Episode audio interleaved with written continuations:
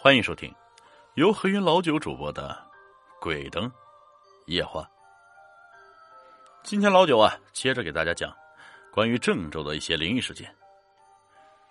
郑州二七广场是老郑州的中心，广场正中的二七大罢工纪念塔曾经是这个城市的象征。二七塔这个地方最早叫长春桥，一九五一年建了一座木塔。一九七一年才改成现在的水泥塔身。一九二三年，二七大罢工之后，京汉铁路工人运动持续不断。一九二六年十月，京汉铁路总工会郑州分会的两位负责人王胜发、斯文德被杀害，头颅砍下后就挂在长春桥的电线杆上。二七塔周围的商家。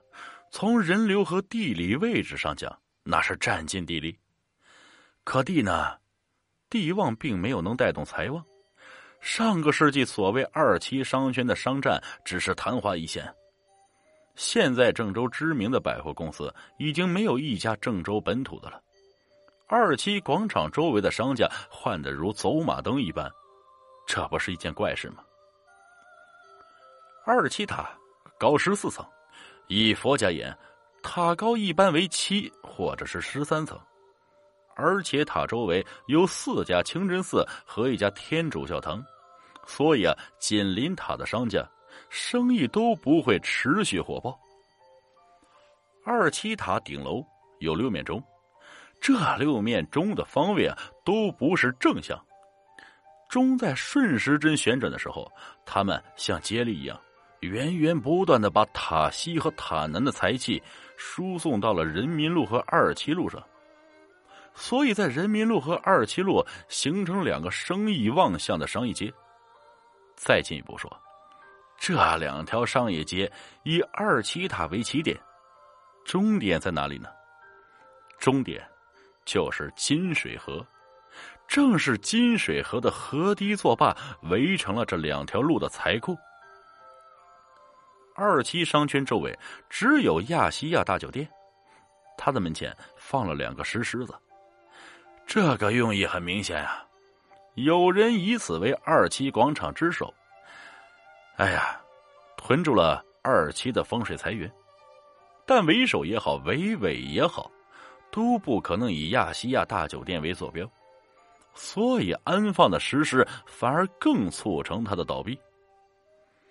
而且有了塔顶六面钟的搬运，塔周围的风水始终在变，真的是风水轮流转了呀。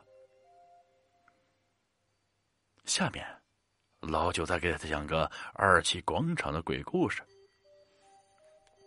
二七广场的路灯，自从京汉铁路有了郑州站，原来的二七广场一带就开始有了人气聚首啊。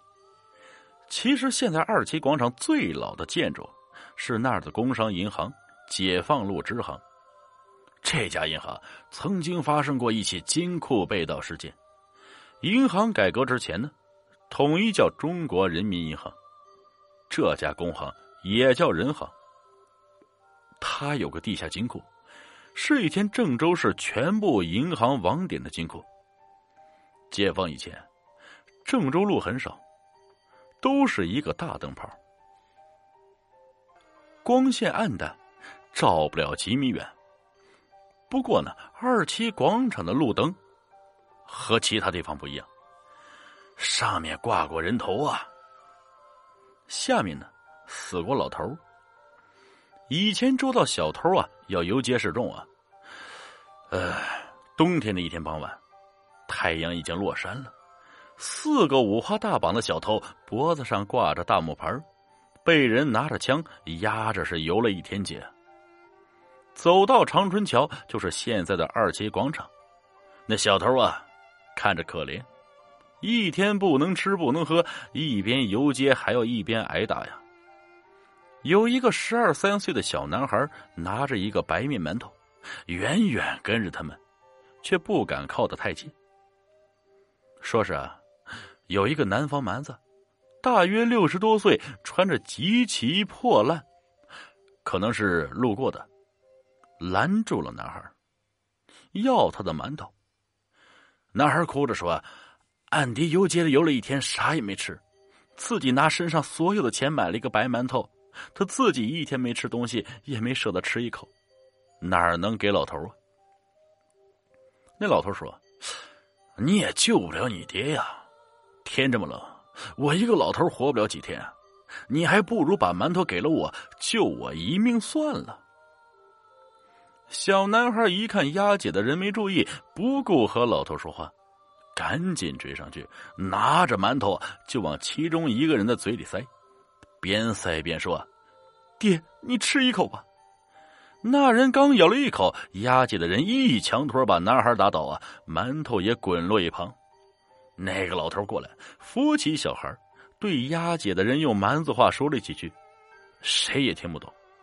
大意可能是他爹偷东西，但是不能打小孩啊。小偷在当时是最招人恨的。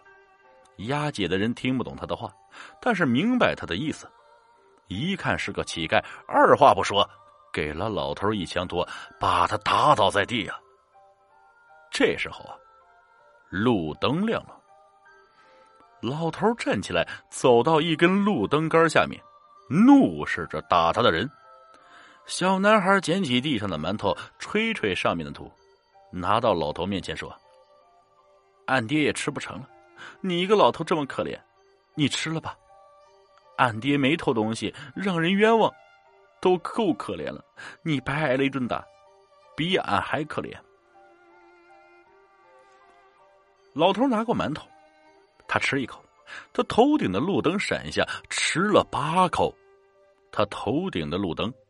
闪了八次，另一个押解的人一看，拉开枪栓，对着老头砰的一枪啊，当场把老头打死了。老头临死前，左手从衣服里拿出一个干辣椒，右手把辣椒捏爆，往地上一个一个放辣椒籽，一次放一个，放到第六个，人咽气了，没人知道他是哪的。都把他的尸体啊埋到了老坟岗了。后来，当时押解的两个人都到银行的金库干起了保安，就在老头死的二期广场旁边的大金库，白天休息，晚上值班。老头死的第六年，打死老头的保卫晚上和平常一样去上班，路过老头死的那根电线杆。路灯啪的响了一声，灯泡炸了。他突然觉得胃里辣的难受啊，一个劲儿的打嗝，眼泪直流，感觉像有人不停的往他嘴里塞辣椒。他闭紧嘴，咬紧牙，可感觉像有一双巨大的手撕开他的嘴，用一个大棒槌向他的肚子里使劲儿倒辣椒啊！胃里像是火烧一样，疼得他满地打滚，满嘴吐血。牙齿竟然也带着血，一个一个的吐出来。血吐完了，人死的时候捂着肚子、捂着没牙的脸，蜷成了一团。当晚，另一个打过老头的保卫，他并不知道同伴死的事情，还和平常一样晚上值班。金库一直很安全，从未出过任何事情。值班呀，那也就是睡睡觉。当晚，他想睡睡不着，没有吃任何辣的东西，但胃里就是觉得辣的难受，辣的是眼睛充血，不停的喝水。一闭眼睛，就看到一个穿着破烂的老头站在一片坟地里向他招手，看场景怎么像是老坟岗啊？折腾了大半夜，他实在受不了了。想站起来，突然头一晕，像挨了一枪托，一头栽在地上，头啊烂了一个大洞，人形不是。当晚，金库莫名其妙丢了九根金条，因为他解释不清自己头上的洞怎么来的，别的值班人员都放了他作为最大的怀疑对象，被关押了很长时间，吃了一些苦。但命保住了。金库失盗的案子，好像是至今未破。我现在从二七广场经过，从来呀不敢看那里的路灯。二七附近的事情很多，最有名的其实并不是这个鬼老头啊，而是啊，稍后我要说的这个花鞋。